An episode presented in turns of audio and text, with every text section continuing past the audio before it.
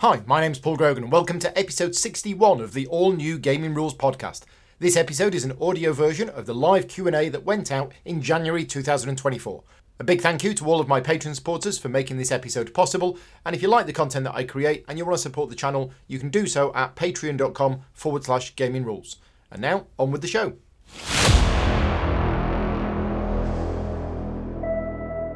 Good evening, everybody. Thank you very much for joining us for this uh, slightly later than normal live Q and A. Normally do these at five o'clock, doing it at seven o'clock tonight because I've been playing Agemonia all afternoon. Vicky's working late in January. Um, we've literally only just finished dinner five minutes ago, so um, yeah, rushed upstairs and yeah, here we go. So Q and A, first one of 2024. Happy New Year to everybody who I haven't wished Happy New Year to, and thank you to everybody for joining me live in the chat right now. As always, uh, we're going to be going through all of the questions that I've been asked in advance from my BGG guild, and then we're going to fire over to the live questions. So if you have any questions for me and you are watching this live, please put them in the chat. Start with the word question in capital letters, then a colon, then a space, and then put your question. And Vicky will transfer all those to the doc. We'll be here for about an hour and a half today. Hopefully. Uh, I'm I'm absolutely exhausted. Today's Today's playthrough took a lot out of me, uh, and I've been rushing around all day. So yeah, absolutely exhausted already. And unfortunately, because I've been playtesting, uh, not playtesting, because I've been filming a playthrough all day, I've not had a chance to look through the questions in advance. So apologies for that. I normally do uh, some prep on these, and I haven't had a chance. So let's jump in and let's start. The first question is from a guy called David Turczi. Um, some of you may have may have heard of him. He's asking, who are my three favourite non-main characters from all of Star Trek. Uh, so I did actually see this question a couple of days ago, where when David asked it, or maybe even at the start of the week, and yeah, I haven't had a chance to think about it. So uh, let me know what you think. Let me know what you think in the chat. Non-main characters from Star Trek. I would have to have a really good think about this, um, because every time uh, straight away I'm drawn to just just the main characters. Um, but I'm trying to think non-main characters from Star Trek. I mean, there's been so much Star Trek over the years. Yeah, I might have to get back to you on that one. Um, I say that, and I, I, I very rarely do. But pester me on Slack. Let's let's start a discussion channel on on the Slack, uh, and I will I will have a think about it. Um, I mean, we could pick some bad guys from some of the films, possibly that might work. Or we're talking possibly one-off characters. Uh, I mean, Noonien Sung from uh, the original Space Seed and from Star Trek Two, but Star Trek Two is the best Star Trek movie of all time. Um, and the guy who played Ricardo Montalban, who played, um, I forgot his name. I just said his name, uh, and I can't remember now. Khan, that's it. Um, and I will, I'll, I will, I will tell you this. This is this is potentially controversial because I think Benedict Cumberbatch is a fantastic actor, and I think he has been in some amazing films, and he's brilliant. And I think he was completely miscast as Khan. I don't think he made a good Khan at all.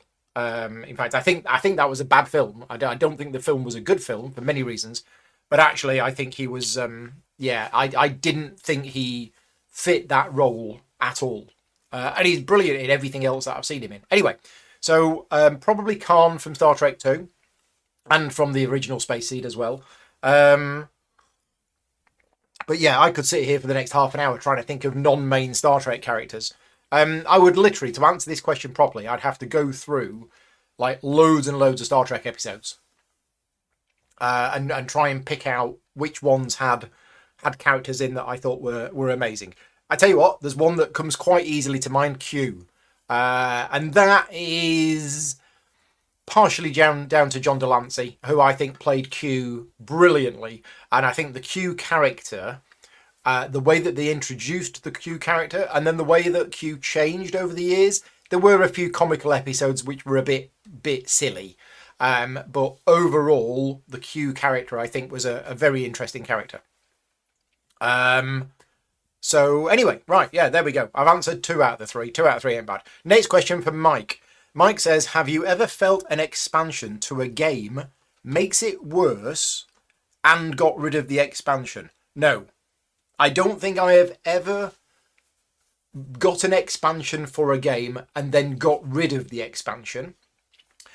Uh, I'm sure there must be um, parts of an expansion which I felt didn't work correctly. Uh, on a similar note, um, one of the new Stefan Feld City Collection games, I think it was Amsterdam or was it Hamburg? Hamburg, yeah. So Hamburg's not an expansion, but Hamburg came with about six different extra modules. And one of those modules, personally, I think is one of the worst modules ever designed for a game ever, and I would never play with it. And that's the the alternative intrigue tokens. Burn them, throw them away, never use them. Just you know, put them in the in the, in the bag. Um, and the, and this is just because in the original game, these tokens they got you one of two different things. But now some of the tokens from the the random module, um, some of them give you one thing, some of them give you three things, and it's like, why are you just adding a completely random extra factor into the game for no benefit? Anyway, so um, yeah, I can't think of any. But this is another good question. Another good question for you who's watching this in the in the chat. Are there any games where you felt an expansion actually made the game worse. I can't think of one that comes to mind. I don't think all expansions are necessary, uh, and I think certainly sometimes expansions can fix a game and make it better, but I don't know of any expansions which directly made it worse. I may think of one later on, but yeah, if you know of one, let me know and I will try and keep an eye uh, on the chat. Layer Up says Rails from the North. Um, presumably Great Western Trail. I've not played Rails to the North from Great Western Trail. Um, so yeah, I can't I can't say on that one. Next question from Mike: How likely are you to change your mind on a game over time? Does your first impression normally hold true, or do multiple plays often see you change your opinion? So, three different questions there. How likely are you to change your mind on a game over time? Not likely. Normally, my first impression of a game is normally normally a good indication of a, of a game. There are certain exceptions, such as the Pathfinder Adventure card game, which I won't go into the story here. If you are one of my patron supporters on the Slack channel and you want me to tell you the story, then let me know later on or later next week maybe when I've got a bit more time because I can tell you the story. Um, but and I've talked about this loads of times over the years. Basically, I absolutely hated the game when it came out, and now I absolutely love it. But that's rare. So it is unlikely for me to really change my opinion of a game. However, um, my first opinion on a game can sometimes change over multiple plays. And the most recent example of that is Evacuation. So, Evacuation, the 2023 game from Vladimir Suchý and Delicious Games, when I first played it, I was like, wow, this is great. I love this game. Fantastic. This is great. Then I played it again. I'm like, yeah, this is great. I'm still unlocking this puzzle. Then I played it a third time and I'm like, oh, this is great. Now that I'm five games into Evacuation, I still like the game. I still think the game is a good game. I think it's very clever. I like the mechanisms of the game. But my concern is with long term replayability in the game. And again, I, I, could go on for 10 minutes about this. Um, and it only took me five games, maybe four, uh, the fifth game that sealed it for me. Because in that fifth game, I'm like, right, there's four rounds in this game. So what I'm going to do is I'm going to build a spaceship on round one. Then on round, at the end of round one, I'm going to transfer some of my things across. Then on round two, I'm going to build another spaceship and ship some things across while shipping other things back. Then on round three, going to build another spaceship and use those two spaceships to ship everything across. And I think that's the optimum way of getting all of the stuff off the planet because there aren't really multiple strategies in this game, and that is my concern with the long-term replayability of it. Is that you have an objective, and that is to try and move as much stuff as you can, well, pretty much everything off the planet. And once you've worked out that internal puzzle, every game is probably going to follow the same flow of, well, I'll just buy a ship, then I'll move everything across there, and it, it's small changes within that. So yes, multiple plays Mm, sometimes make me change my opinion of a game. Definitely. Final question from Mike. How does 2023 compare to other years of gaming? Uh, it was fantastic. Every, every year for me is fantastic. I mean, you're not going to beat 2016, 2017 for quite a while. Those two years collectively had some amazing games in them, and I, we, we haven't beaten that yet. Um, but in terms of innovation, new favourites, or a lot of the same with some refinement. I'm one of those people that's always positive about new games coming out. It really, really bugs me, frustrates me, and makes me angry when there are people who go, I've looked at this year's new Essen releases and there isn't a single game of interest to me. Now, if that's their honest opinion, that's fine. But these are people who, for me, they're just a bit blind to what's coming out. And I'm not saying what's coming out is better than everything that's been there before, but to say that there's nothing of interest coming out in the 2000 new games, it just really, really bugs me. And if you're one of those people, then you know that's that's just it. It's you know if you if you want to think that, that, that that's fine. I live in a world where okay we might not have any game that comes out this year that's better than my favorite game of last year, but there's always new great games coming out every single year. Um, so there were new favourites. So one game did come out in 2023, which has jumped into my top three games of all time and might actually be my number one favourite game of all time, beating Mage Knight. Might be, I don't know. Um, yeah, so Void Voidfall was fantastic, but there were some, uh, you know, Hegemony was also uh, very different from last year. You could say innovative in terms of it used an interesting theme and turned it into a game. Um, so yeah, I don't I don't think it's a lot of the same. There was a lot of the same. We we had we had a lot of standard euros that came out, but even them, I really like them. Next question from Gavin: Have you ever theme? Sorry, have you ever had a themed board game evening where every game you play fits the theme? No, no, never done that. Um, Gavin thinks he's often thought of an Irish game theme night where he plays Irish Gauge, Inis, Brian Boru, and things like that. So I've never done that. If I was to have one, what would it be and what games would you play? Well, good question. Let's put that question out um, to you. Let's say I was to have a games day here where I invited some friends around and we played games all day and we live streamed it. What theme would you like to see and why?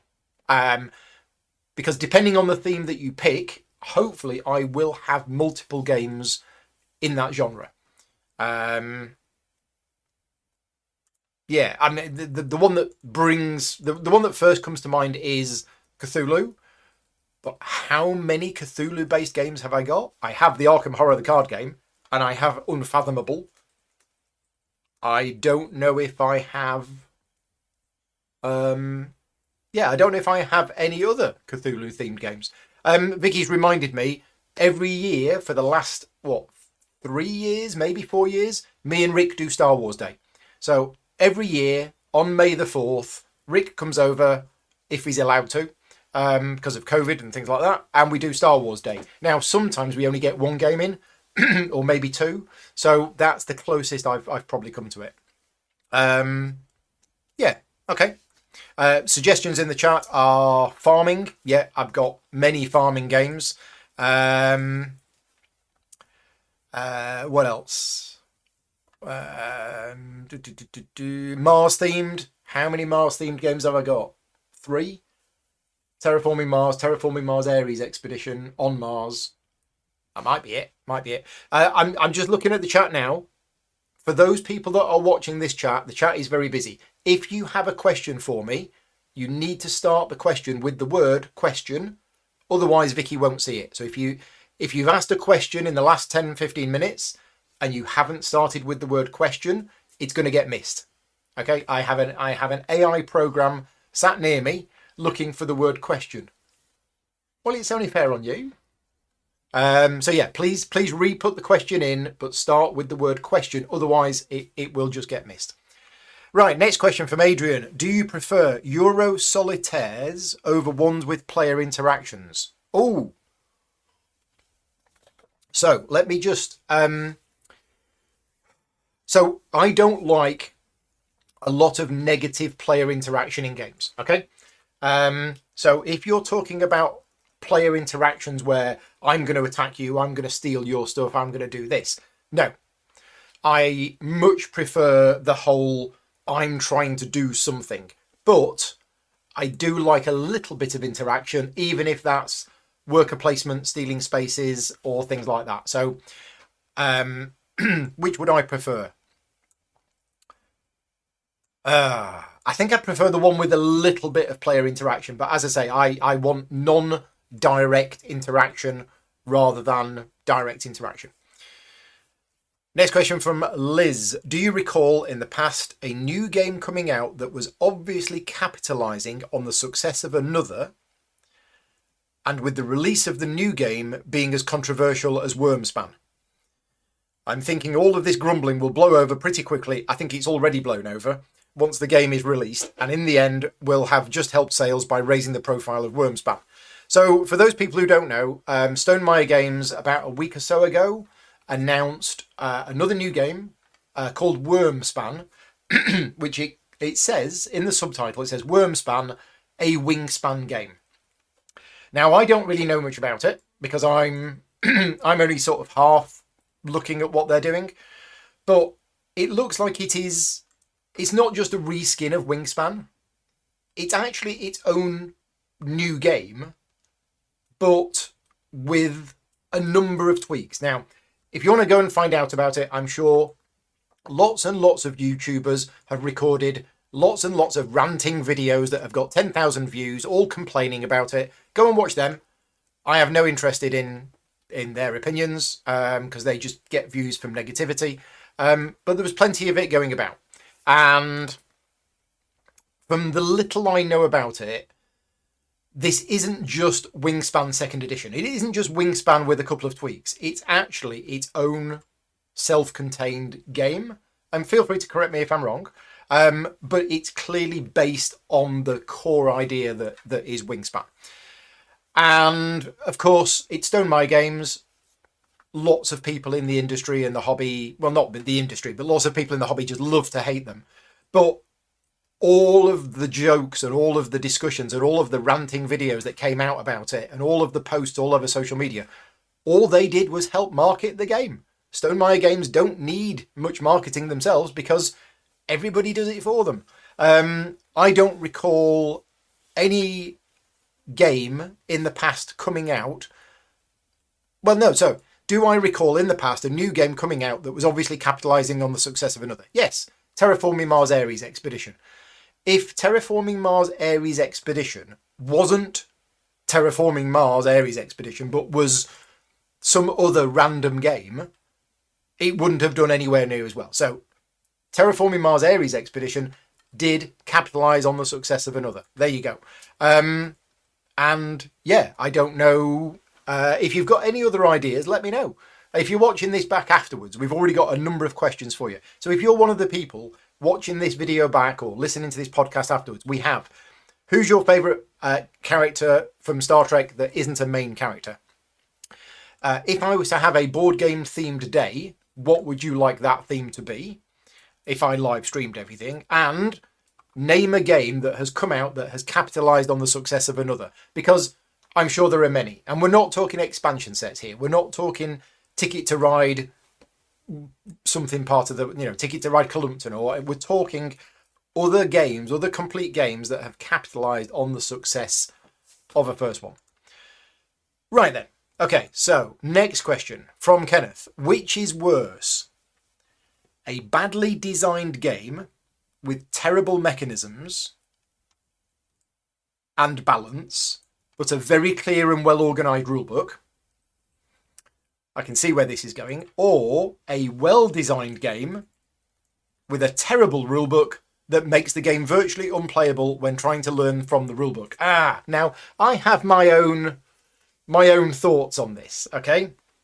Um, and this is another another pet bugbear of mine is those YouTube review people that rate a game 10 out of 10 and say that this is the best game ever, and the rulebook is awful. Now, I'm not just saying, in my opinion, the rulebook is awful, but when you have all of the people who've played the game say the rulebook is awful, and then they go and give the game a 10 out of 10 and say it's the best game ever. That really frustrates me because as a reviewer, I don't think that is fair. If I review a game and I say this game is a 10 out of 10, and then you go and buy the game and you go, this rulebook is absolutely awful, how can you give a game 10 out of 10 that's got an awful rulebook? Now, that's my own personal thoughts on it. I don't know what your thoughts are. Let me know if you agree or disagree. Um, but I, I, considering I have such a hang up over bad rulebooks because there shouldn't be bad rule books. It is possible to create good rule books. It is actually possible, and publishers should be doing it. So for me, if you've got a well-designed game with a terrible rulebook that makes the game unplayable when trying to learn from the rulebook, that for me is worse than a badly designed game with terrible mechanisms but a very clear and well organized rulebook. Because at least the publisher, even though they've designed a really bad game, at least they've gone to the effort of doing a rule book, which means that people can actually learn how to play. So yeah, for me, I mean that's it's, it's a difficult question because both of those are bad, but definitely the second one. Uh, next question from Keith: Have you ever abandoned a game because of the behaviour of one of the participants? I'm probably I probably have Keith, but not in the last ten years, maybe. Also, um, yeah, I can't think of any time, but I'm sure when I was younger, I'm sure there would have been situations where somebody, you know, walked away or anything like that, and the game was abandoned. There was an infamous game of Game of Thrones which happened here uh, about 12 years ago, but I wasn't in it. Um, but there was a bit of a falling out over that, and somebody got in his car and, and, and drove home afterwards. Um, yeah, that was interesting. So um, I didn't play in that game, but yeah, I, I, I'm sure it has happened. But generally, the kind of games that I play and the kind of people I play with now, that doesn't really happen that much. Uh, Keith has said, What's the longest time that a game that you want to play and never have has sat unplayed on your shelves? Oh, that's a good question. So, a game that I have on my shelves that I've wanted to play and it's been sat there unplayed for the longest is probably Torres. Um, so I got a copy of Torres from a friend of mine when I still lived in Hertfordshire. So that was 16, 17 years ago. And I think he was having a clear out or something. And he said, Look, I've got this game. I'm never going to play it. Do you want it? And I was like, Yeah, yeah, I'll take it. And it sat in my house for probably about 12 years, 14 years, something like that. Um, and I remember when Senate magazine contacted me and they were doing their first issue and they wanted me to be the guest on the article of pick a board game that you've got in your collection that's been there the longest and, and, and play it. And I did, and that was Torres. So it's probably been, yeah, maybe 15 years, something like that. I don't think I've got anything else which is been there as long as that that I've wanted to play. I have some games in the attic which I've had for 20, 30 years. Um, yeah, I mean, I, I, would also say Gumshoe, but I actually did try playing Gumshoe in the late 80s. Oh, that's longer though.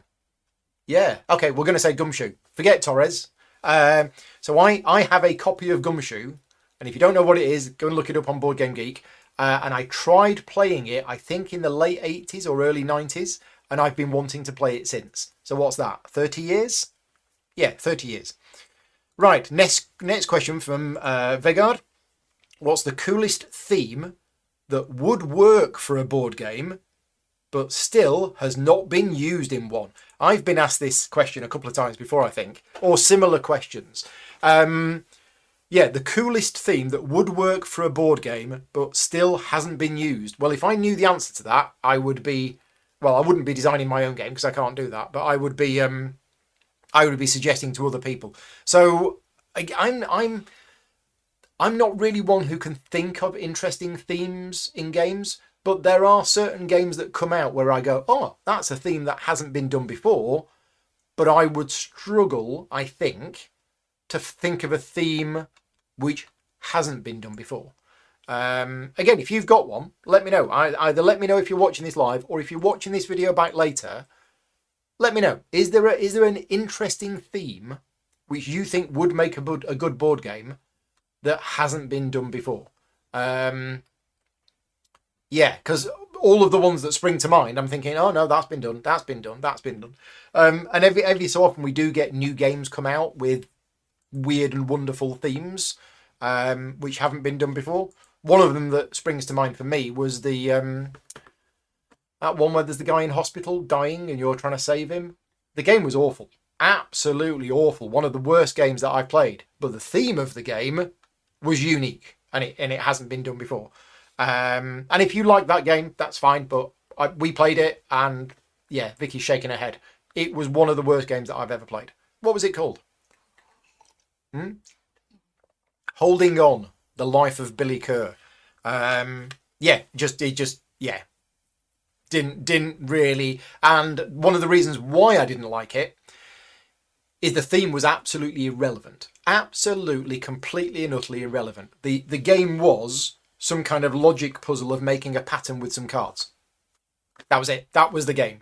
There was no real actual theme in it. And in fact, for the game to work, you actually had to try to not heal the patient. It, it was weird. Anyway, yeah, if you've got any ideas of um, of of cool themes for games that haven't been done before, then let me know. Paul Snugs has got a question. When did you set foot on the slippery slope of playing games with unpainted miniatures? Yes. So this is in reference to the fact that we've started um, a second Lord of the Rings Journeys in Middle Earth campaign, and unfortunately, with the with the campaign, uh, it uses a digital app, and I have all of the stuff for Lord of the Rings Journeys in Middle Earth, and we wanted to play with just the characters from the expansions but none of the monsters because I haven't painted all of the monsters. I've only painted all of the monsters from the base set. I haven't painted any of the monsters from any of the expansions. So I wanted to say to the app, don't use the monsters from the expansions, but you can't do that. If you want to play with the characters from the expansions, you have to add the expansion to your collection, at which point the monsters from that expansion might show up. So unfortunately, because I'm behind on my painting, uh, we are playing Lord of the Rings Journeys in Middle Earth, and some of the monsters that turn up are unpainted. Um, and it's not great because some of them are painted and some of them are not painted. And it, yeah, it's next on my list to do after finishing Aeon Trespass Odyssey. Um, anyway, next question from Bart.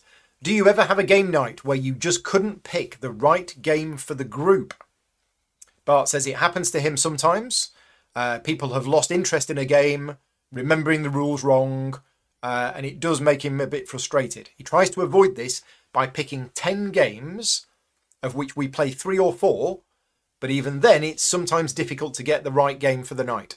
Um, I don't have that happen to me very much. Now, I'm in a slightly different situation to most people in that I could tell you the games that I'm playing on a Friday night for the next six weeks. It's all planned. I know pretty much exactly what I'm doing for the next six weeks in terms of games.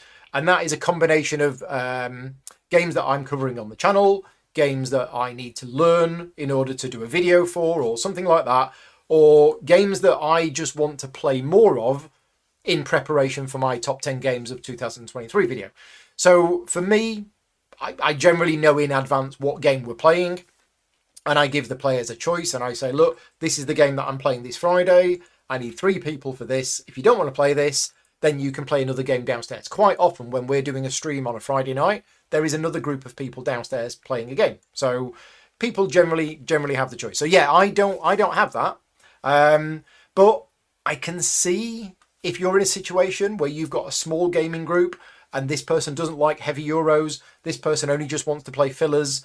Whereas this, but yeah, you know, somebody likes does somebody doesn't like boring euros, another player doesn't like direct conflict you're going to find it difficult to find the right game with that group. Again, thankfully, I'm quite lucky in that most of the people around me like the kind of games that I enjoy. Uh, next question from Radek. He says, since he's a cat lover, uh, or she, Radek, I'm not sure. Anyway, since they are a cat lover themselves, got a somewhat different question. Where did Loki come from? Loki came from the Cats Protection Agency. So yeah, Loki. Uh, I mean, I could, you know, if we want to go into the biological details, I can explain how cats reproduce, but um, you probably don't want to talk about that. Uh, yeah, so we got Thor and Loki. We got them together. They are brothers. Uh, we got them from the Cats Protection Agency. Um, we saw them advertised and we went and saw them. Uh, and another couple had seen them just before us, but they weren't suitable. So, um, so yeah, we got we got Thor and Loki. Next question from um, from Jeff Bob. Um, have I ever considered teaming up with other content creators to create a UK version of Dice Tower? That is a really good question because the answer is yes. I have thought of this many, many times over the past three or four years. Um, but each time it's just been a thought, um, and I very, very likely won't do anything about it. And the reason for this is, um, first of all, the dice tower are huge, right? And you've got to be pretty big in order to start um, yeah, in, in order to be established enough. And my channel is not big enough. Um, believe it or not, you know, there's a lot of people who think I'm one of the the big content creators out there. I'm I'm not. I'm actually medium to small. Um, but there are a number of other UK channels who I regularly uh, who I'm friends with, and I support them, and they support me. Um, so we got Tom from Slickerdrips, we got Mike Dennis from Ready Steady Play, we've got Luke Hector from the Broken Meeple. Uh, there are other ones as well, but I don't generally engage regularly with the other ones. And I did think, oh yeah, at some point maybe the four of us could join together and make one network. But first of all, we we we all do our own things. You know, I don't want to take anything away from them or what they're doing. Um, and yeah, I'd, I'd like to collaborate with them on things, but even that takes time and effort and everything else. You know, in an ideal world, I would be collaborating with them regularly, once a week, once a month, or whatever. Um, and as it is, we don't do as much collaboration as I would like. So yeah, I've thought about it, but I think the reality is, well, there's two options. We either get together and we form a network. Now, we could do, but I have been a member of two networks before that, to be fair, was a waste of time. It, it, it didn't do anything, right? Um, both of those networks that I was part of, it didn't benefit anybody in the network nothing came of it, and then both networks fell apart. So, yeah, I mean, I could, I could say, right, we're part of the the UK YouTuber network or whatever, and I could get a website and this, that, and the other, and we could do something and whatever, uh, and we could get all of our different videos and we could link to that. But it, it, as I say, I've been a member of two other networks before that have both tried to do this, and it, it doesn't work. I think the only way it can work successfully is if those people decide to put their content on your channel, like the Dice Tower, for example. So, which means speaking to Tom, speaking to Luke, speaking to Mike, and saying, Look, you guys, I've got this idea. Let's call it the Gaming Rules Network. And all of the content that you publish, don't publish it on your YouTube channel, you publish it on mine. I don't really want to do that for them because um, I want them to each have their own success. Anyway, that's um, yeah, that's that. Next question from Stuart. Now, Stuart says this may require a separate fireside chat with Paul to cover it all. Um, so the first thing is Stuart spelt the word separate wrong, but that's fine. We'll we'll we'll, we'll pass on that. Um, so on the subject of paid work, Stuart has read uh, my Cuzco script. So yeah, um, so at the moment, I'm working on a number of how to play videos. One of them uh, is for the game Cuzco, which is the sixth game in the Stefan Feld City collection. Uh, and my Patreon supporters on my Slack channel have access to the scripts. So as I'm writing the scripts for these, I like to share that with my Patreon supporters for those of them that are interested to see how the process goes of me creating these videos. Anyway, and the one that I shared most recently was Cuzco, and Stuart looked at the script. Anyway, uh, he said that he's. I, I made a note. Yeah, I did make a comment that I've actually got seven how to play videos that I am actively working on at the moment. This has never happened before. This is a very, very unusual situation. Normally, I have one how to play video on the go at once. I do it, I work on it, I write the script, I film it, I check it, I refilm it, I do final editing, and then it's done. And then I move on to the next how to play video. In some situations, I might have one on the go. While that's being checked by the publisher, I'll then start to work on another one. But at the moment, in fact, it's eight because I have written the script for Terminus this week. So I've got eight how to play videos that I am actively working on that haven't been published yet. Anyway, Stuart is asking that he was interested in the different is pro, different processes involved for each type of paid work. Yeah, this would be a half hour discussion. This would be because basically me explaining my job and and how I do my job for all of the different pieces of work. So let's answer these few questions that Stuart's got as a as a as a start. So, question one for a how to play video, how much say does the client have over my script and the style of presentation? The rules need to be correct, but do they stipulate how they want the game presented or the order that I run through it? So, in general, I have 100% control over my script. In terms of the structure of the video, I will take on board any feedback that the publisher has or the designer has, but in general, I believe that, you know, I've been doing this job a while and I've been teaching games for about 40 years. I think I'm pretty good at teaching games. I think I'm good at working out the best way to present that information to an audience. So generally speaking, the structure of my scripts, the publisher doesn't don't doesn't need to change. It could happen that a designer says, "Oh, you've mentioned this a bit late. Could you bring it forward?" Or something like that, maybe, and I, I might do that. Um, there is um, Vital Lacerda has asked me for the next video that I do for him to mention the theme more. He has he has said that my videos tend to be just focused on the rules, and and they are. I will be honest because my job is to teach you the rules of the game. But Vital has specifically asked that if I can include more thematic explanation with his next video. And I, I will do that. He's asked me to. So as long as I understand the thematic integration of the mechanisms, then I will I will put that into a rulebook. Um, I sorry, I'll put that into a video. Um, question two from Stuart: When it's just a sponsored playthrough and one of the designers is in the, is in the live chat, is there an agreement on how much prep you do or how well how well you know the rules? Yes. So when I have either the designer or the publisher in the live chat and it's a sponsored playthrough, that is a safety net. That doesn't mean that I do less preparation. I still want to do as much preparation as I can. I still want to learn the game, practice the game, practice teaching the game, etc. I do all of that because that designer who's agreed to be there in the chat might suddenly be ill so I cannot rely on them to be there to pick up any errors.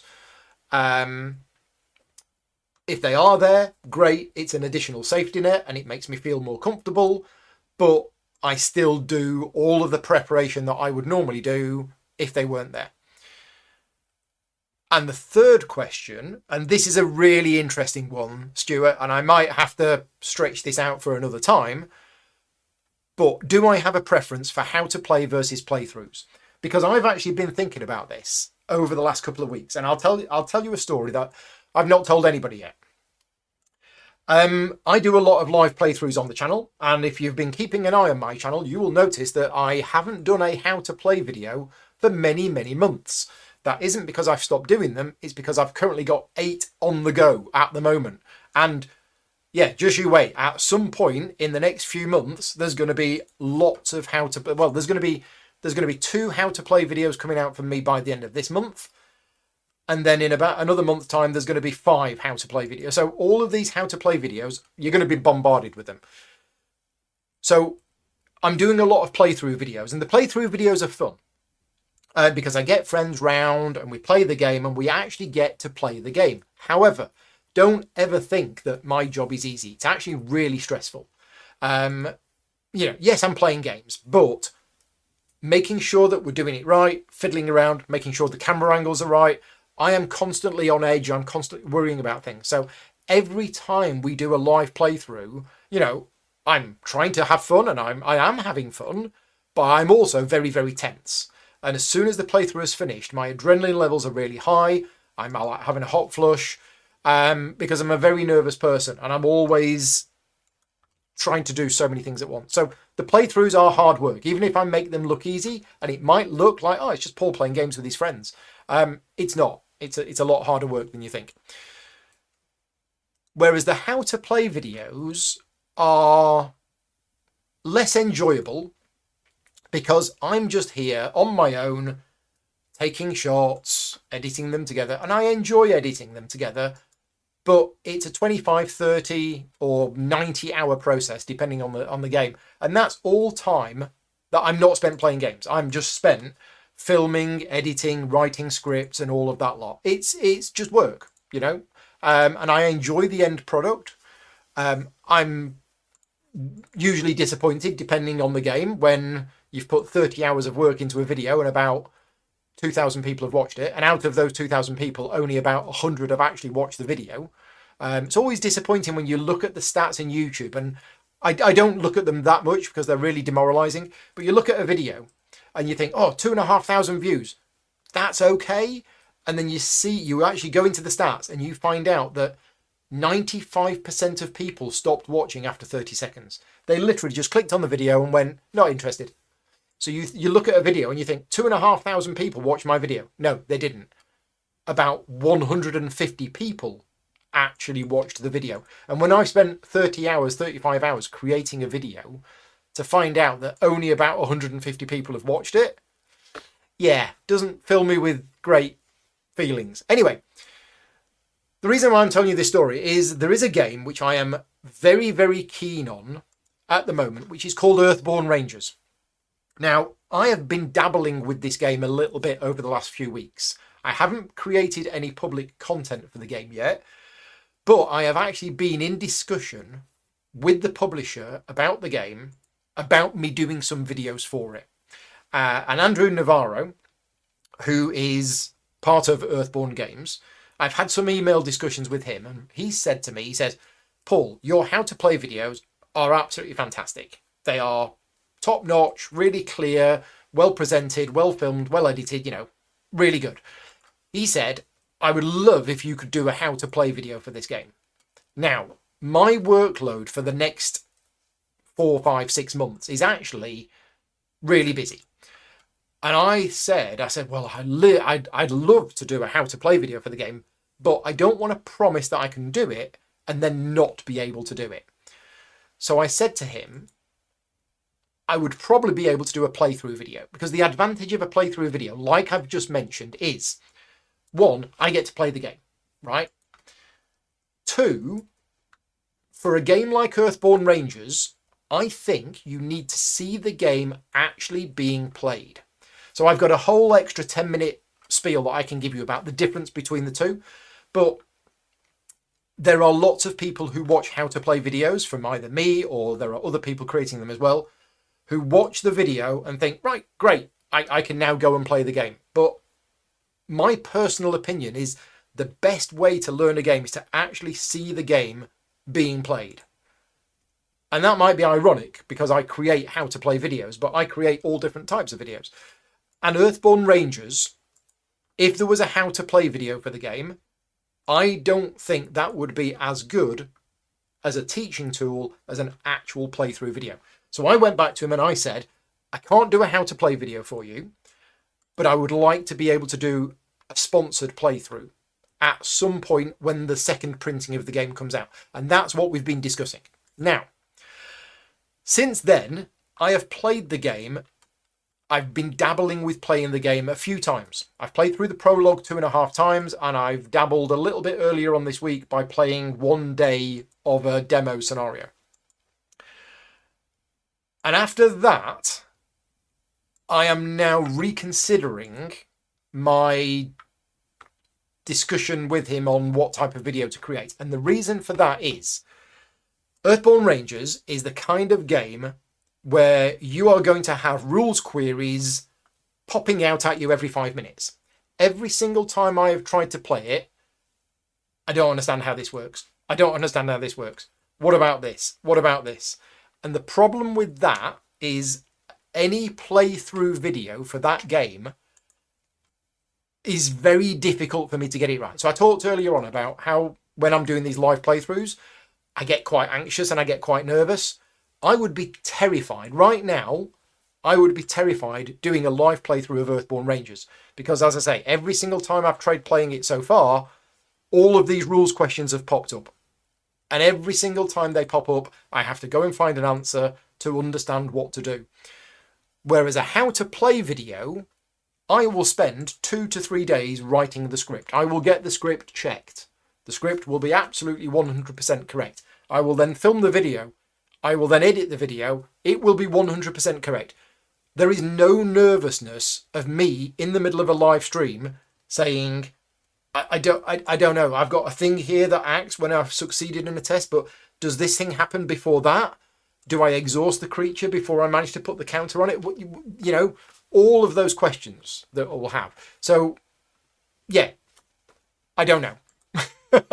there are I think I, I, I would prefer the playthrough videos if I could remove that element, which you're never going to be able to remove, of the nervousness of getting something wrong, which is always going to be the case. Anyway, there you go. That's that's a long time spent on Stuart's question. So apologies for that. We're going to have a long Q and A tonight. right, I'll try and uh, I'll try and answer the next ones a, a bit quicker. So next one from Brian in the BGG the quad video, everybody picked their best game rated over 1000 on BGG. Yes, if you've not seen this yet, go and check out on Board Game Geek. There is a series called The Quad, uh, and I was on it as a guest, and we talked about our favourite game that was outside the top 1000 on BGG. And the reason why we added that stipulation is because, uh, oh, uh, Sorry, and the stipulation was it had to be more than two years old. And the reason we added that stipulation was because there were games outside the top 1000 because they'd only just been released and they were definitely going to make it into the top 1000. What we wanted to do, we wanted to pick a game that was outside the top 1000 that we didn't think would ever make it into the top 1000. Uh, and Brian is asking, what game was it that I was thinking of that was outside the top 1000 that I thought would make it in. There was actually a few of them, but I think Voidfall was one of them. Um, anyway, next question from Brian. One question this month, and it's actually been my homework for the last two months. And don't tell me that the cats ate your homework. What is my expert opinion on raspberry Jaffa cakes? We still haven't eaten them. But what I will tell you is that I did finish a pack of, now we think they're blueberry. And I was going to ask Stevie. Stevie's not in the chat, is he? So, Stevie from Finland, uh, at Essen gave me packs of Jaffa cakes of, ver- of various flavours. And he gave me one of them, and I really should have taken a photo of the packet beforehand, and I didn't. But I've had them in the last month, and they were amazing. So I think they might have been blueberry. Um, I don't, I don't quite know. But yes, I've not tried the raspberry ones yet. Next question from Andy. He's just got into Too Many Bones and he's got two quick questions. One, do I still get a chance to play it? No. If I did, it would probably be on the channel. So, nope, I haven't had a chance to play it recently. The last time I played it was when Ben and JP came over and we went through the Automaton of Shale, um, which is on the channel if you're interested in watching that. Next question What two Gearlocs would you recommend for a two handed? I don't know. Uh, I really don't know. It's um, I'm not an expert at the game by any means, and I would not be able to recommend uh, two Gearlocs to you uh, at all. It all depends which sex you've got um, and what your experience with the game is, because some of them are easier than others. Um, but yeah, if you're looking at a new player using only the Gearlocs that come with the game, then you want to play Patches, which is the healer, um, and the other one that there isn't Boomer and there isn't Tantrum. Pick it think it might be Picket. So anyway, yeah, those two because they they are the easiest ones I think together. But honestly, I yeah, it all depends what style you want to play. Next question from Mark from an Avalon Hill player from the past. Me as well. Uh, which games that were chart driven would you want to see republished if it was redone as a card driven or card assisted game? Oh, so yeah, what that's a good question. What Mark's referring to is back in the uh, 70s and 80s when Avalon Hill were producing games. Um, all of the games that came out pretty much had charts because everything stemmed from a wargaming background where basically everything that you did in the game, you rolled a dice, rolled another dice, looked it up on a table, and there was a big chart. Um, and games don't use charts these days, but it it it was a common thing. Um, so, which games that were chart driven would you like to see republished if the car if if they were if they were changed into a card driven or card assisted game? Oh, I don't know because it's been so long since I've played any of those games, and some of them I think have been redone. Um, yeah, I can't I can't think about that, Mark. I'm sorry. I'm really sorry because I think that's a really good question, and I did play those games um, with with charts back in back in the eighties, but. I think even if those games were redone, I don't know whether I'd play them again. They they'd have to be completely re-implemented. Um, and yeah, some of those games I, I I still have. I mean, you know, Merchants of Venus, you know, one of my favourite games um, with with the variant rule where you remove the dice. Um, what else did we have? We had Acquire, obviously games like 1830, things like that. I'm trying to think of the old Avalon Hill games, Civilization and Advanced Civilization, but I don't think they had charts as much. Um, I remember BattleTech had a chart, um, and BattleTech is an interesting game because over the 25, 30 years that BattleTech's been out, the rules haven't really changed. So a lot of BattleTech is still roll two dice, look your result upon a chart. They they haven't changed that at all. But yeah, it isn't a thing that's done in modern games. Right, the last question from the BGG Guild is from Avron. There are games that often get considered to have changed the hobby, e.g., Dominion, uh, Pandemic. Are there any such games in my top 10 or close to it? Well, you're asking for me to give you my top 10 games of all time. I don't think I have my top 10 games of all time. Where is that list from when I did my big thing last year? I mean, let's go through games which I think are in my top 10 games of all time.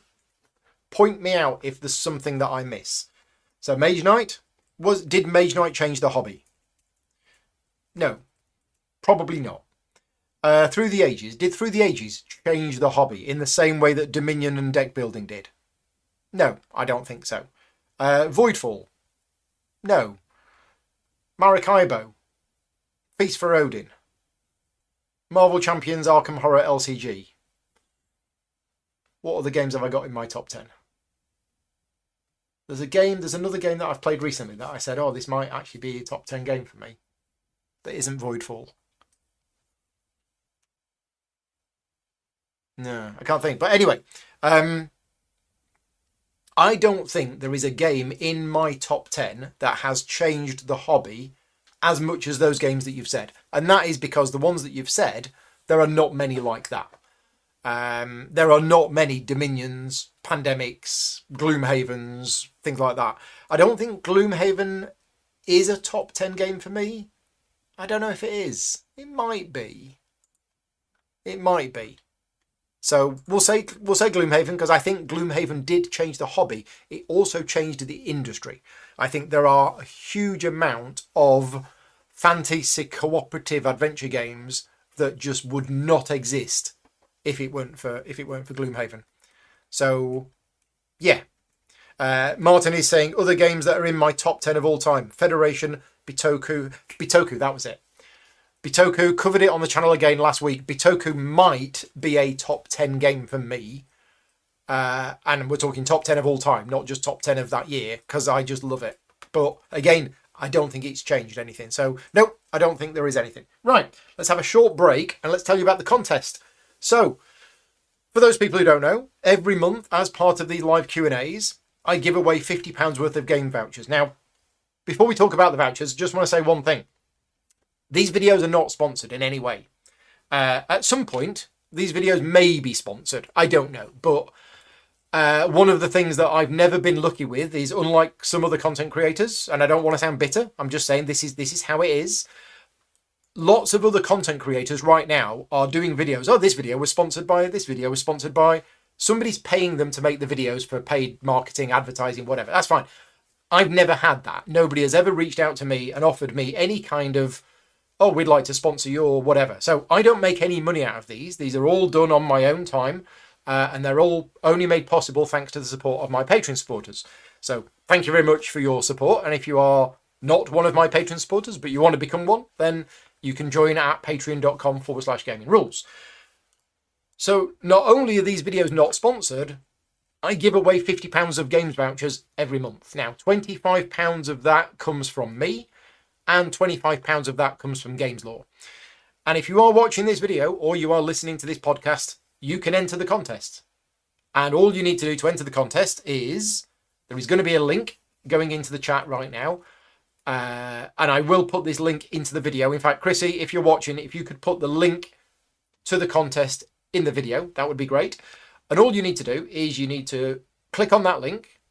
It takes you to a Google form. We need your name, we need your email address, whether you're a Patreon supporter or not. If you, if you are, you get double entries.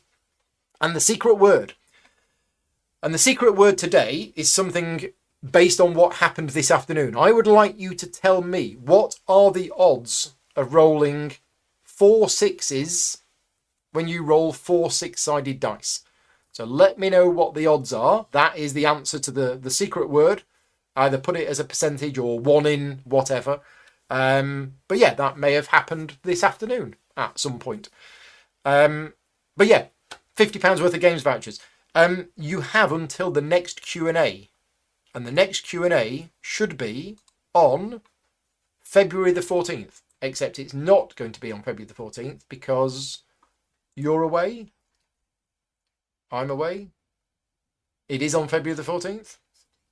I'm doing something in the afternoon. So the next Q&A might be on February the 14th. If not, it'll be the 21st. Anyway, what I'm saying is you don't need to enter the contest now. If you're if you're watching this video back tomorrow or next week or whatever, you can still enter the contest. 50 pounds worth of vouchers can be yours and even if you're not in the UK, you can still enter uh, and Games Lore will ship overseas. So good luck to everybody for entering. Right. Now we are going to go on to the questions that I've been asked live since we have been uh, on air. We've got about 30 minutes left and we've got time for a couple more questions, I think. So again, if, if you were here earlier and you asked a question and you didn't put the word question uh, and I don't get to it, then please re-ask the question but start with the word question. Right. So, board games unwrapped, snowman or snowball fight? Snowman. Definitely. Easy. Easiest question of the week. I'm getting a look. Would you prefer a snowball fight? No. So, yeah, thank you very much for that question because all of the other questions that I've had until now have been really difficult. But that one, nice and easy. Snowman. Next question from Jackie. Will I be covering Sankoré? Well, I wanted to, Jackie, because you may know that I did the how to play video for Merv. And when Sankoré came was was announced, I was like, oh, it's another game. Now it's a different it's a different game, but it's obviously it looks similar. Uh, Ian O'Toole did the artwork for it, um, and one of the designers I know, and he said, oh yeah, hopefully Paul will do the how to play video. Osprey Games didn't want me to do a how to play video for that game. I wanted to, but I think that they've either picked somebody else to do it. Um, and again, not wanting to be too down on things, but like I mentioned earlier on, my videos don't actually get as many views as I think they deserve, and a lot of other people think they deserve. And publishers look at the number of views and engagement that a video gets, and they go, ah, that doesn't have that many views. Let's get somebody else to do the video. That's how the industry works. So um, yeah, please go and watch my videos because literally my livelihood depends on it. Um, but no, I, I, I have no plans to cover Sankoré. Um, I do have a copy of the game. Thankfully, you know, I, I do have a good relationship with Osprey. I am doing some sponsored videos for them. I'm covering Imperium Horizons uh, in a few weeks' time. Um, so I do have a copy of the game, and I might cover it at some point in future. But it's always a bit difficult for me to go, okay, well, I could cover this game and I could do a playthrough video. That takes me a lot of time to prepare and plan for it. Um, and I've got to fit that in with all of the other games that I'm doing. So yeah, who knows? Who knows? Next question from uh, Eric. Am I completely abandoning my old teaching style videos in favour of the more heavy cardboard esque round the table? Ah, right. So, well, I, I'm assuming Eric asked this question before I went into uh, the details of what I'm working on. So, just to clarify, Eric, no, I haven't abandoned that whatsoever. I have eight how to play videos that I am currently working on, but the reason why I haven't done any for a while is five of those videos are for a little game. It's, it's like a little light filler game called Aeon Trespass Odyssey. Um, Aeon Trespass Odyssey is not a light filler game. It's a massive box game. It is by far the most complicated game that I have ever had to learn. Um, and I agreed back in, I don't know, March, April, I think it was, April or May of last year, uh, I decided that I wanted to make my life harder than it was. Uh, and cause months and months of suffering and misery. That I, I just woke up one morning and I thought, you know what, I'm not miserable enough. Let's agree to create a series of how to play videos for the most complicated game ever. To, now, to be fair, I didn't realise just how complex this game was until after I'd made the videos. Uh, sorry, until after I'd agreed to make the videos. So it's been, I think we added it up, it's been about 250 hours work so far. I have spent the last four or five months, maybe four months, working on these videos. There's a series of five videos. Uh, they range between 35 and 45 minutes long, each one of them. And it's taken me at least twice as long to make each one of these videos as it normally would have done for a game of that complexity because the game is massively complex, the rulebook isn't great, and I've had to ask a million questions. So, anyway, there's those. I also have the how to play videos for Vienna and Cuzco, the two new Stefan Feld uh, City Collection games. I say the new ones because the, the actual new new ones are going to Kickstarter next week. Uh, no, no, no, next week, next month. So Vienna and Cuzco, they will be done by the end of probably well, they'll be done by the end of this month. So there's there's two of those. They're they're about seventy five percent done. I also have a how to play video for Terminus, which I've written the script for, but it hasn't arrived yet. I also have a how to play video for Inventions. So right now I've got five, six, seven, eight, nine. There's nine that I know about. Uh, seven of those, eight of eight of those are in progress. So yeah, don't don't worry. There's there's lots of those coming out. Um, next question from the one: Have I seen the new trailer for Frostpunk 2? I have. Um, yeah, Frostpunk is no longer my favourite computer game of all time, but it used to be my favourite computer game of all time. So it is my number two favourite computer game of all time. Uh, and I have seen the trailer for Frostpunk 2, and it looks absolutely fantastic. Um, if 11 bit studios made more board games, would you do a review? Okay, so to clarify, 11 bit studios is the is the, the company that made Frostpunk the computer game. They did not make Frostpunk the board game. So 11 bit studios doesn't make board games, they make computer games.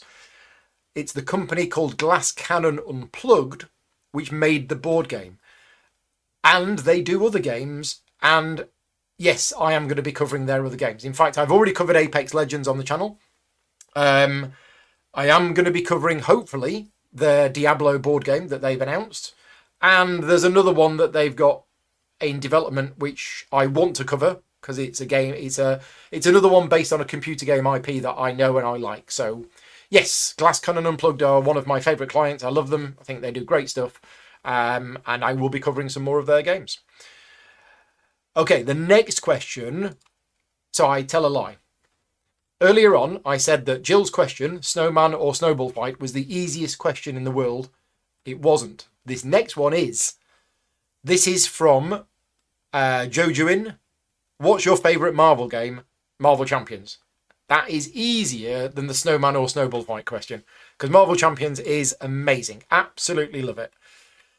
Um, I don't understand the next question. Will I do a your board game? So, yeah, I don't understand that one. Next question from Sven. Uh, the World Cup for Azul starts soon, does it? what do I think of such a hybrid event? Well, this is the first I've heard of it, so I don't know. There's an Azul World Cup. Fine, that's that's fine. If people want to want to take part in that, that's absolutely fine. Which game would I like to see played? And in which game would you like to become world champion? Ah, well, I, which game would I like to see played? I I don't know. I mean, going back 25 years, I used to play competitively. So I used to play Magic the Gathering at tournament level. Uh, and I took it quite seriously. And I also entered an, uh, a few board game contests. So there's the uh, the Euromasters, which takes place at Essen each year. I was actually in that twice. Now I don't enjoy playing uh, games in a tournament or seriously competitive format. I've not done it for a very, very long time, but I know that I wouldn't enjoy it because I don't want that extra pressure um, yeah, just don't enjoy it whatsoever. So I, I wouldn't take part in anything really. What we do have, we have the, the next best thing, which is uh, thanks to Brett, one of my patron supporters, on my patron supporters Slack channel, we have tournaments uh, which are played on Board Game Arena. Uh, we've had um, various tournaments over the years, and we're in the at the moment we're in the middle of a heat tournament. So we're playing heat. There's 50 people who've entered. Uh, we're on round two at the moment. I managed to win the first game, I think, even though the AI beat beat all of us. Um, but yeah, so uh, that I like that. I like the fact that I'm in I'm in tournaments uh, and that you know I get to play games with my patron supporters. But as far as um, what game would I like to see played at a World Cup, I don't. I really don't have any specific preferences. Um, and in which game would I like to become world champion? which game would I like to be the best at? I, I don't know. I don't know. I'll say Voidfall because it's a relatively recent game. Um, and I think if I was really, really good at Voidfall, I would enjoy the game more. Not because I'd win, but because I'd feel a lot more in control of what I were doing. So yeah, we'll say that. Right, next question from Layer Up. Would you appear as a character in a board game? I'm sure that's been asked before. That's definitely been asked before. Uh, I would. I'd, I'd be happy to appear as a character in a board game. In fact, I already have. There was a print and play game that came out last year, I think last year, called Shu's Tactics, and Grogan the Grey got added to it as a, as a character. So yeah, I'm I'm already in a board game. Look up Shu's Tactics, S H U apostrophe S. Um, but yeah, if somebody made GridCon the game, then yeah, we we'd definitely both be in that as characters. Uh, next question from Matty. Any plans for a video tutorial for Lacerda's new inventions, evolution of ideas? Yes, I mentioned that earlier on. That is uh, one of the games which I will be working on at some point over the next few months. Uh, the game hasn't arrived yet. I don't actually have the physical copy of the game, and I haven't actually played the game yet at all. Um, so, unlike his other games, I haven't played the game. I haven't been demoing the game. I didn't do any playtesting or development on the game. Um, I didn't work on the rulebook at all, so I don't know really much about the game whatsoever. I did play a very early version, like a little bit of it, but not much at all. So I will be working on a video tutorial for uh, Vital Lacerda's Inventions, which is apparently being delivered to backers in the next couple of months. But yeah, my video is not going to be ready in time because the game hasn't arrived yet, and I, I already have a full February and half of March. Um, next question from Jeremiah: Are your playthrough partners part of your regular playgroup? Um, yeah, sometimes. Um, but my playthrough partners that I play games with here, that is my regular playgroup. Um, other than going to the local games club on a, a Thursday, so I go to a I go to a local club, which is every other Thursday and then every three months on a Sunday. And apart from that, I go around to Rick and Victoria's house on a Tuesday. Other than that, I don't play any other games with any other people. Apart from the occasional puzzle game with Vicky or something like that. So yeah, my, my the people who you see playing games with me here on a Friday afternoon or a Friday evening, that that is one of my playgroups really. It's not that I have a another play group somewhere else. I mean, some of the people who I play games with on a Friday go to the group on a Thursday, but not all of them. Rob doesn't, Arthur doesn't, um, Pete does. Um, yeah, so some of them do, some of them don't. Uh, next question from Board Games Unlocked. Not sure if this has been answered before, but do I have an ETA on the Aeon Trespass Odyssey how to play videos? Um, so, if you are one of my Patreon supporters, you have early access to those videos. Those videos are in current draft format, and I have made them available for my Patreon supporters because my Patreon supporters have actually been checking them for, well, to see if they're good because a lot of my Patreon supporters don't actually know the game. So having them watch the videos ahead of time means that they can see if they are understandable from somebody who doesn't know the game. Because that's really important with my how to play videos. And that's why Vicky watches a lot of them as well. Is that I want people to watch those videos who don't know anything about the game in order to go, right, I watched that video. Did it teach me the game at the right pace, in the right order? Did it flow? I also need those videos checked by people who do know the game to make sure that they are correct. Um, so yeah, I like to get my videos watched in advance before they go public, and the Aeon Trespass Odyssey ones, uh, which are currently being checked by the publisher, they've already been through my Patreon supporters twice. But when are they going to be made public? The videos will be made public when the publisher wants me to make them public it will probably be sometime around middle to the end of March. I think is when is when they will go public. I think the plan is to have the videos going out to roughly coincide with when uh, backers are actually going to get their copies of the games. Of course, if you've already got a copy of the game from the first printing, then yeah, I'm afraid you're, you're going to have to wait a bit. Next question from Matt Smith. Have I ever used the Dized app or website to learn a game from? I found the format useful at a games cafe with a new game. We skipped the rulebook entirely. So, Matt, let me tell you a bit of a story about the Dized app. Um, for those people who don't know, many, many, many, many years ago, I came up with a method which I use to teach people how to play games at conventions. It isn't a method which I would normally use with a with a games group, but it is specifically designed as a method for teaching people how to play a game at a convention. In other words, you want to get started as early as possible. Give people an overview, tell people roughly what it is they're trying to do, and then you learn by playing. and a number of games have done this with a with a sort of guided tutorial or things like that and it is scientifically proven to be the best way to learn how to play a game. Believe it or not most people cannot sit and listen to a 30 35 minute rules explanation and then the demoer walks off and leaves you to it. That is the worst way to demo a game at a convention. Some publishers still do it. Shame on them. Anyway i know the people that created the Dized app. I'm friends with them I mean, not good friends. I don't chat to them regularly, but I've met the guys from the Dized app many, many, many times over the years at conventions. I've had meetings with them about various things, and I've done a little bit of work with them professionally. And basically, they were aware of my demo method for teaching people how to play games. And they said that their app is effectively Paul Grogan in app form. It will teach you, it will guide you through how to play a game step by step and go, oh, look, draw card number 17. Right, card number 17. Or it will just say, draw a card. And then it will say, oh, have a look at the icon in the top right of the card. What icon is it? And you will press the button in the app. It's got this icon. And then it will tell you what that icon is. That's very, very similar to my method in, in the game. I don't I don't show you the 10 different cards and then spend 15 minutes explaining the 10 different icons.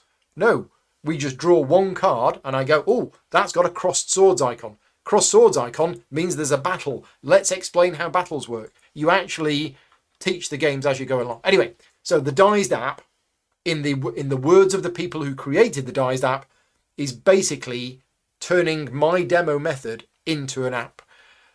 I haven't used it myself. But I know people that have, and they've said it's great because it, it literally does, as I say, it's a guided tutorial step by step. And if you are interested in that kind of thing, then check out the Dized app. It's like a website or it's an app that you can download and things like that.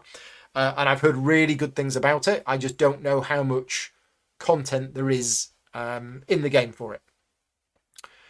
Um, and yeah, it's not been anything which I've I, have i have ever felt um, a need to use because generally speaking, I already know the game or somebody else knows the game. So we've never been in a situation where we all need to learn a game together and the the Dized app has that. So that's it's not that I haven't used it because I don't want to use it. It's just I've never been in the situation where it's best that that be used.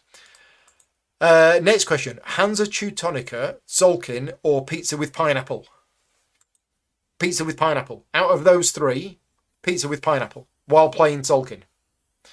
Next question from Keith: Have I ever been paid by Reiner Knizia to do something? No. In fact, if you said to Reiner Knizia, uh, you know, what do you think about Paul Grogan? He would go, who? Reiner Knizia will have, even though I met him at Essen Spiel last year, just like a thousand other people. Uh, so Reiner Knizia, uh, no, I've never been paid by him to do something because he very likely has absolutely no idea who I am. Um, next question from DVS Have I tried Zhanguo in solo mode? I haven't. So this is the new version of Zhanguo, has a solo mode. I haven't tried it. If I had, it would probably be on the channel. Uh, next question from Stephen. What do I think about Three Ring Circus? I was offered a review copy of Three Ring Circus at Essen Spiel and then I was offered a copy of Three Ring Circus by Thames and Kosmos UK. I declined because I had too many games. In fact, we are almost at the end of January, well, halfway through, but even by the end of February this year, I still won't have got through all of the games that I picked up at Essen Spiel.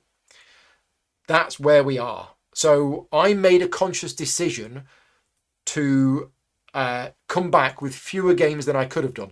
And there were three games specifically which I could have come back with, which I didn't.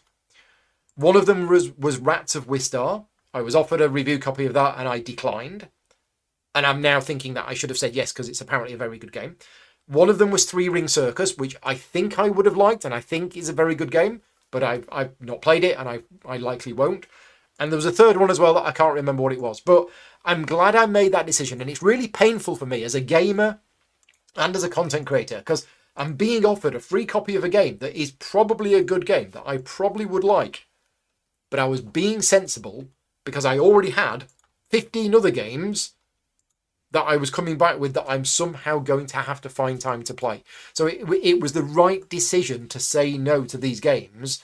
But yeah, that's why I that's why I don't have it. Uh, Another question from Stephen. What's your favourite deck building game? Well, it depends if you class Mage Knight as a deck building game. If you class Mage Knight as a deck building game, then Mage Knight. I mean, technically it is, because it does have deck building in it. But if you want to talk more traditional deck building games where you literally keep going through your deck over and over and over and over again, not like Mage Knight or, you know, Lost Ruins of Arnak or Dune Imperium, which use deck building, um, then probably Aeon's End. Aeon's End is fantastic. It is a cooperative game, but it is a fantastic game. And I wish I had the time to cover more Aeon's End on the channel because it is an amazing, amazing game. And there is a Steam implementation which is really well done. So Aeon's End is a cooperative deck building game but it is probably, I think, my favourite deck building game. Um, that's it. The questions have run out, and it's only 20 past 8. I thought we were going to be here forever because I spent 45 minutes answering Stuart's question. Um, there's still question, there's still time. There's another 10 minutes if you want to ask any more questions in the chat. But we will just do a quick reminder of the contest. Um, and did I mention the winner last time? Okay, the winner last time was Norman Clark, who, in his own words, he emailed me back today to say, I have never won anything before in my life. So Norman is one of my patron supporters. Um, he's not active on the Slack channel. I don't think he is. I've not seen him on there. Um, but he is one of my patron supporters, and he won the contest last month. Here he goes, Norman Clark. Um, yeah, he says, I won't say I've never won anything before. Oh, he didn't say that. Okay, but it's a it's a it's a pleasant shock. So um, he also wants me to arrange for the temperature in sunny Scotland to rise. Yeah, I mean you can have some of ours if you want, if you know, because it's really warm down here. Not. anyway, congratulations, Norman, and thank you very much for your support. Let me know what you buy with your fifty pounds worth of vouchers. Um, so yeah, contest. Click on the link. Link's going there. Link's in the chat. Link is in the video description as well. Um, and yeah, just just enter. Give us your name. Give us your email address. Tell me if you're a patron supporter or not. And the secret word, you need to tell me what are the chances of rolling four sixes on a on when you roll four six sided dice. What's the chances of rolling four sixes? And whenever you get round to watching the fourth Agemonia tutorial and playthrough video, which will be going live at the start of February, you'll know why I'm asking that question. Right, final questions. Next one is really easy. Agricola or Caverna? I'm going to say Caverna, but here's the situation. I was a huge fan of Agricola when it came out. So I was one of the people that bought the original, original version of Agricola when it came out, when it was only available in German, and it didn't even have any meeples. It had little white cubes for the sheep, little brown cubes for the cows, um, and it was only available in German. Then the next year, because the game did well, they released a whole load of English cards and they swapped my German cards for English cards. Um, anyway, played it loads, we've played it together. Me and Vicky have played it together. We've played the solo game together, and I loved it. Absolutely loved Agricola. But then Caverna came out, and I am in the camp that feels Caverna is the better game. Now, let's reword that. I prefer playing Caverna to Agricola. And there's a few reasons for that. The first reason is I, despite me enjoying complex games, I don't like games that are overly punishing and overly tight. They're just not enjoyable. For me, I want games that are a little bit more open. And I'm not talking completely open, but just a little bit. So that you can actually stretch your legs and enjoy the game without constantly worrying and constantly having to struggle just to meet the minimum requirements. Okay. And Caverna has that. Caverna, you still have to get the food to feed your people, but you have to go through fewer steps. Also, I believe the points system in Agricola, I think, just favors uh, population too easily. Uh, it, it's a bit too rigid. You've got to get the extra population, um, extra family members, and things like that. So when Caverna came out, Agricola got put on the shelf and it didn't get played again. Now, then last year, not last year, no, the year before, 2022, there was a 15th anniversary edition of Agricola, and I asked Lookout Games if I could have a review copy of it. And they said yes. So I now have the 15th anniversary edition of Agricola with all of the new revised cards. And since then, I've bought myself all of the extra decks. So I've now got the A, B, C, D, and E deck. And I have covered it on the channel we covered it at the end of 2022, and I haven't played it since, and I really want to. And I went back to it as a kind of. I used to love this game. I used to play this game loads, and I haven't played it in a long time. Let's go back to it and let's play it. And I really enjoyed it. Now, I'm not saying I've changed my opinion. I still think Caverna is a more enjoyable game for me to play. But going back to Agricola, with the extra space that allowed for an extra family growth, which isn't in the base game. It's like an extra expansion thing that you add onto the side. It makes the game less tight. But I really enjoyed the game. And I would happily play it again.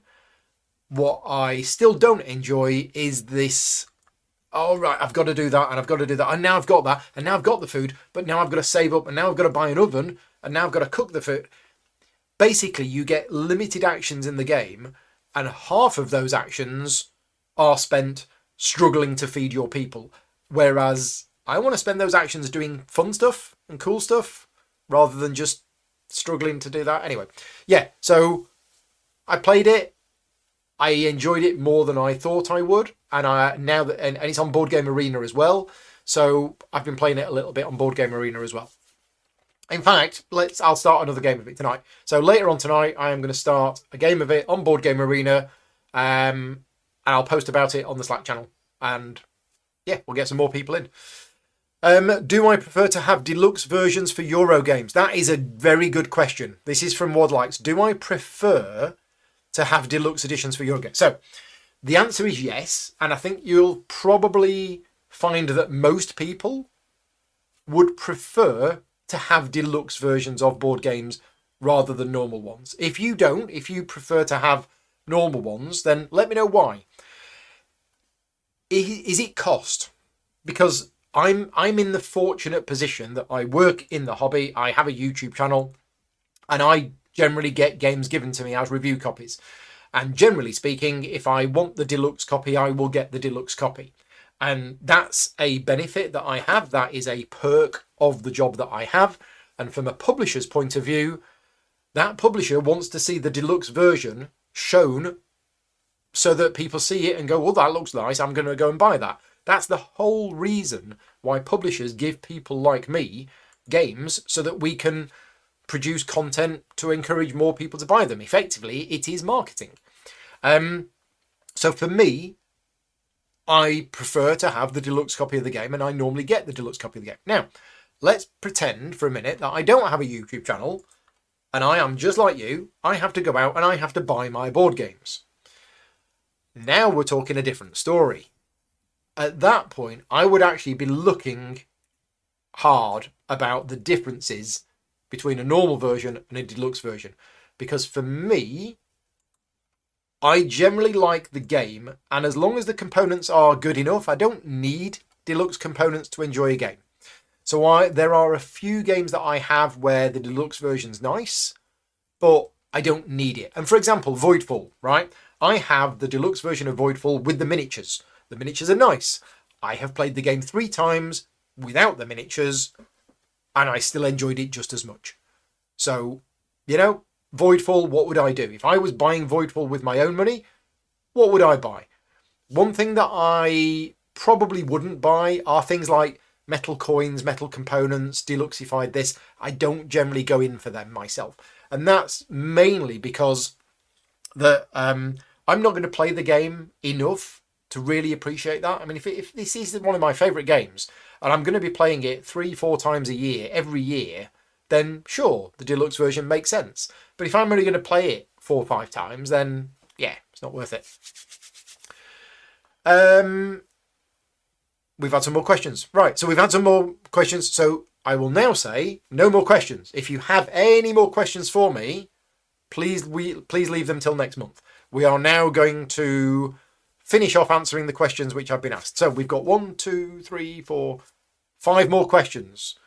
The first one of which is uh, just joined the stream, so it might not have been asked. What game mechanic would you like to see more of in games? Uh, anything. Um, I don't. I don't. I don't think there's any particular game mechanism that I would like to see more of. Uh, there is a particular. Okay, let's call it a mechanism.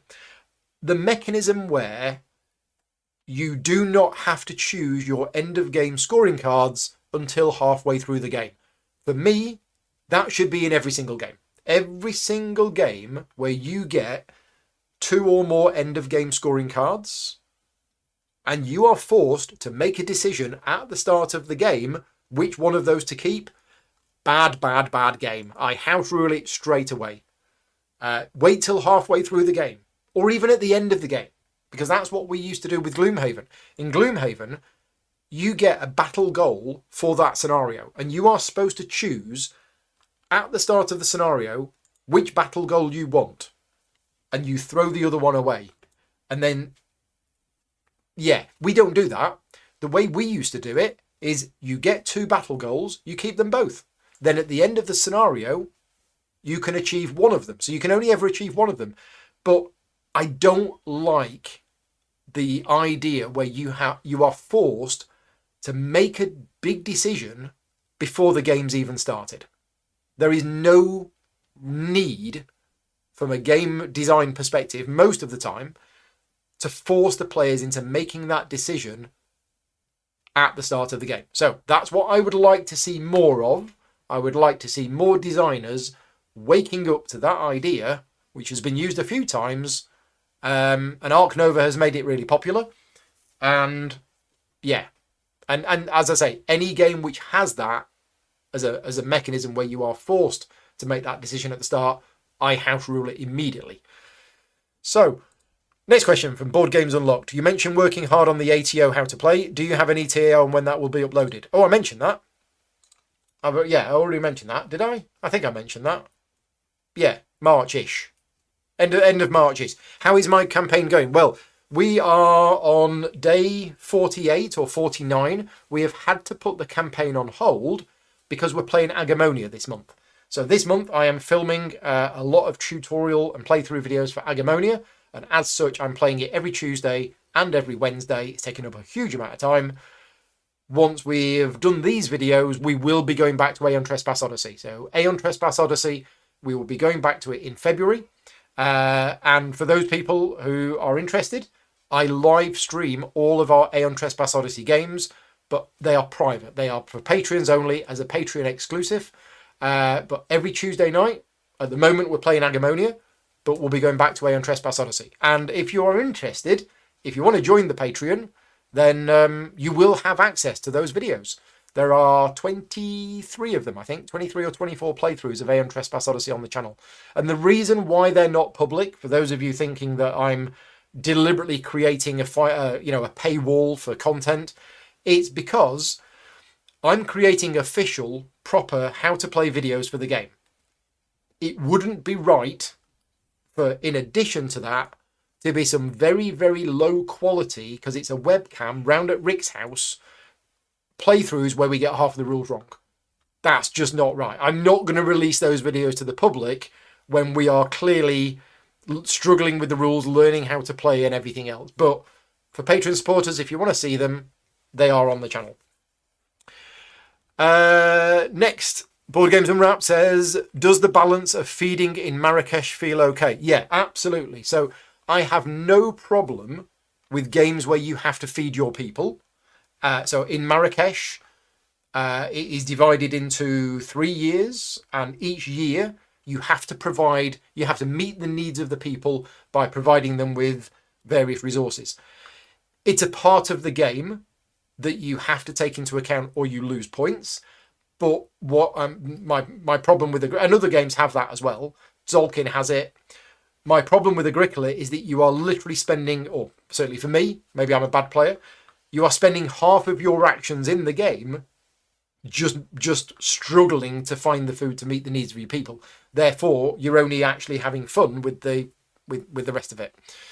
Um, next question from Jay Chan: What are your thoughts on Conan? Interesting, because um, they've just launched another Kickstarter, I think, where you can get the original game and all all of the bits for a super cheap price. I have a lot of thoughts on Conan, so let me let me tell you this. So I'm friends with the people at Monolith. Uh, Monolith are a client of mine. I'm not doing any work for them at the moment, but I have done a lot of work for Monolith in the past as, as a client. Um, and I got to know Fred Henry. Uh, he's a really nice guy. And I got to know some of the other people who work at Monolith, and I get on with them really well. Conan was their first game, and I actually did the how to play video for Conan. If you go back on my channel 10 years, however long it was, I did the how to play video for Conan. I don't ever want to watch that video because it it will make me cringe. When I started creating how to play videos, the quality was awful. I was really nervous. And I just I just don't ever want to go back and watch my younger self doing videos back then. Um, the quality of the filming was terrible. The quality of the editing was terrible. Um, me the way that I presented myself, it just it just wasn't good. But anyway, Monolith hired me to create the how to play video for Conan. But it wasn't really a full how to play. It was actually just more of a of a five minute overview because I used digital graphics. It, it wasn't a how to play video. It was it was a five minute overview that they used for their Kickstarter campaign. And I did.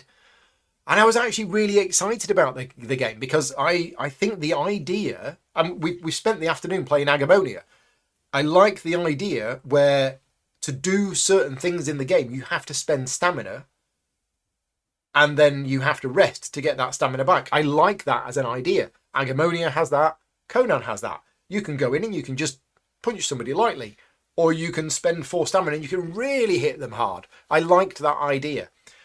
And I was really excited when Conan got delivered and finally turned up round our house. And I will never forget this because me and two other people sat downstairs, all very excited. The game's just arrived. Let's try and play the game. Now, for those of you that don't know, the original printing of Conan came with one of the worst rulebooks ever written. It was so bad, we were unable to play the game from the rulebook. And that's not me being overly critical. Literally, some of the rules in the rulebook were completely wrong, and half of them were completely missing. The only people who were able to play Conan when it came out were the people who'd been involved in the campaign, watched all of the videos, not just my video, but loads and loads and loads of playthrough videos. And those people who already knew how to play the game, who went, oh yeah, the rulebook's fine. No, the rulebook wasn't fine. So it was massively disappointing. Now, I wasn't the only one who thought this. And in fact, Monolith, to their credit, fixed the problem. They went away, they spent months and months hiring other editors, totally and utterly rewriting the entire rulebook and then printing it and then sending it out to every backer for free. That's how you fix a problem. So, congratulations, well done to Monolith for doing that. I haven't gone back to Conan since, but there have been at least two or three occasions in the last couple of years where I have been into the attic, got the game down, looked at it, and thought, I really want to play this, and then put it back in the attic. So, yeah, I haven't played it properly since getting the new rule books. I kind of want to because I kind of want to see how it properly plays. Um, and because I haven't actually played it, I can't really give my thoughts on it. But there are some things that I do know about the game that, that I can say. One thing about the game is the scenarios are very fixed. And what I mean by that is if you are three people you need to find a scenario for exactly that number of people. It's not like Gloomhaven where every scenario in the game can be played by any number of characters of any level. It's literally, oh, we're three people today, so one person's going to play the Overlord and we need two heroes. Right. So we can only play this scenario or this scenario or this scenario. The other thing with those scenarios, and I might be wrong on this, so correct me if I'm wrong, the other thing with those scenarios is that they are fixed. They use fixed enemies. So there's no flexibility, there's no variability. It's like this one has these monsters and that's it. And I think one of the problems that the campaign and the game had is that because it was being driven very much by the IP and the miniatures, they released tons and tons and tons of add on expansion sets where you got all of these extra minis and more minis and more minis and more minis but you couldn't actually use those minis in the scenarios because the scenarios were fixed. It was like, well, you need six of this enemy and you need three of that. Yeah, but I've bought this expansion set with all of these extra minis. Yeah, well, you can't use them. So, my information that I'm giving you now is years old and it might have changed. They may have they may have released some guides that allow you to change the monsters in some of the scenarios. I don't know. But I would actually like to play Conan. So if you live near me and you have Conan and you're happy to teach me how to play and you've got some scenarios, and ideally, if you've got painted miniatures, let me know. I would definitely like to give it a go. Um, anyway, that's that. Final question from Keith Do many youngsters go to the Thursday games evening? Your call on what's a youngster? Keith says under 25. Well, Keith, if under 25 is a youngster, let me have a think. How many people go on a Thursday night? Normally about 20. There's normally about 20 people on a Thursday night. Out of those 20, I would say. I don't know actually. I don't think that many. I think most people there are. Well, I, I, there's a good range of people there, right? I'm 50. What year is it? I'm 53. Um, there are people there older than me. There are people there that are younger than me. So I think I think there's a good mix of people. I think the the people there are anywhere between maybe between 25 and 60. I think I think I think there is a right good mix of people um, that go to the club. Um, so yeah, I wouldn't have. I don't think there are many youngsters. There's a few people there who I don't know how old they are because to me, age it doesn't matter. I, I, it makes absolutely no difference whatsoever. So to the point where I don't even acknowledge it. And also, I'm not good at estimating how old people are. A lot of people these days look a lot younger than they are. Um, so yeah, there, there are people there who I might think, oh, they might only look 25, and they're probably like 32 or 33 or something.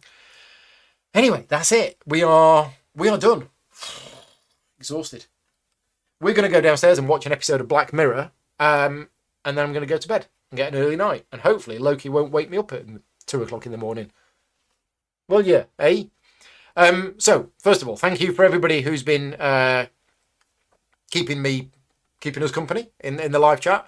Uh, thank you to everybody who's who's watched this afterwards as well. And as I say, if you are watching this back afterwards, let me know the answer to the, some of these questions um, because I can't answer some of these questions myself. Um, and I'm I'm really interested in in one thing that I like doing, and I say this every month, and not many people do it. But when you're watching this video back, or you're listening to this as a podcast, and you come onto this video and you leave me a comment and you say my three favorite Star Trek characters who are not main characters are this, I like reading those comments. So it's not about leaving me a comment to help the algorithm so that I get more views. It's because I want to know what you think. You know, do you prefer Agricola or Caverna? Um, you know, all, all of those sorts of things. Do you prefer a snowman or a snowball fight? So all of the questions that I've been asked, not every single one, but if you want to give your opinions, leave me a comment. Let me know. That's it. Don't forget about the contest. You can enter £50 worth of games vouchers. Congratulations to Norman for winning last month. Thank you very much to Games Lore for supporting the channel by, you know, giving £25 worth of vouchers, and I'll give £25 myself.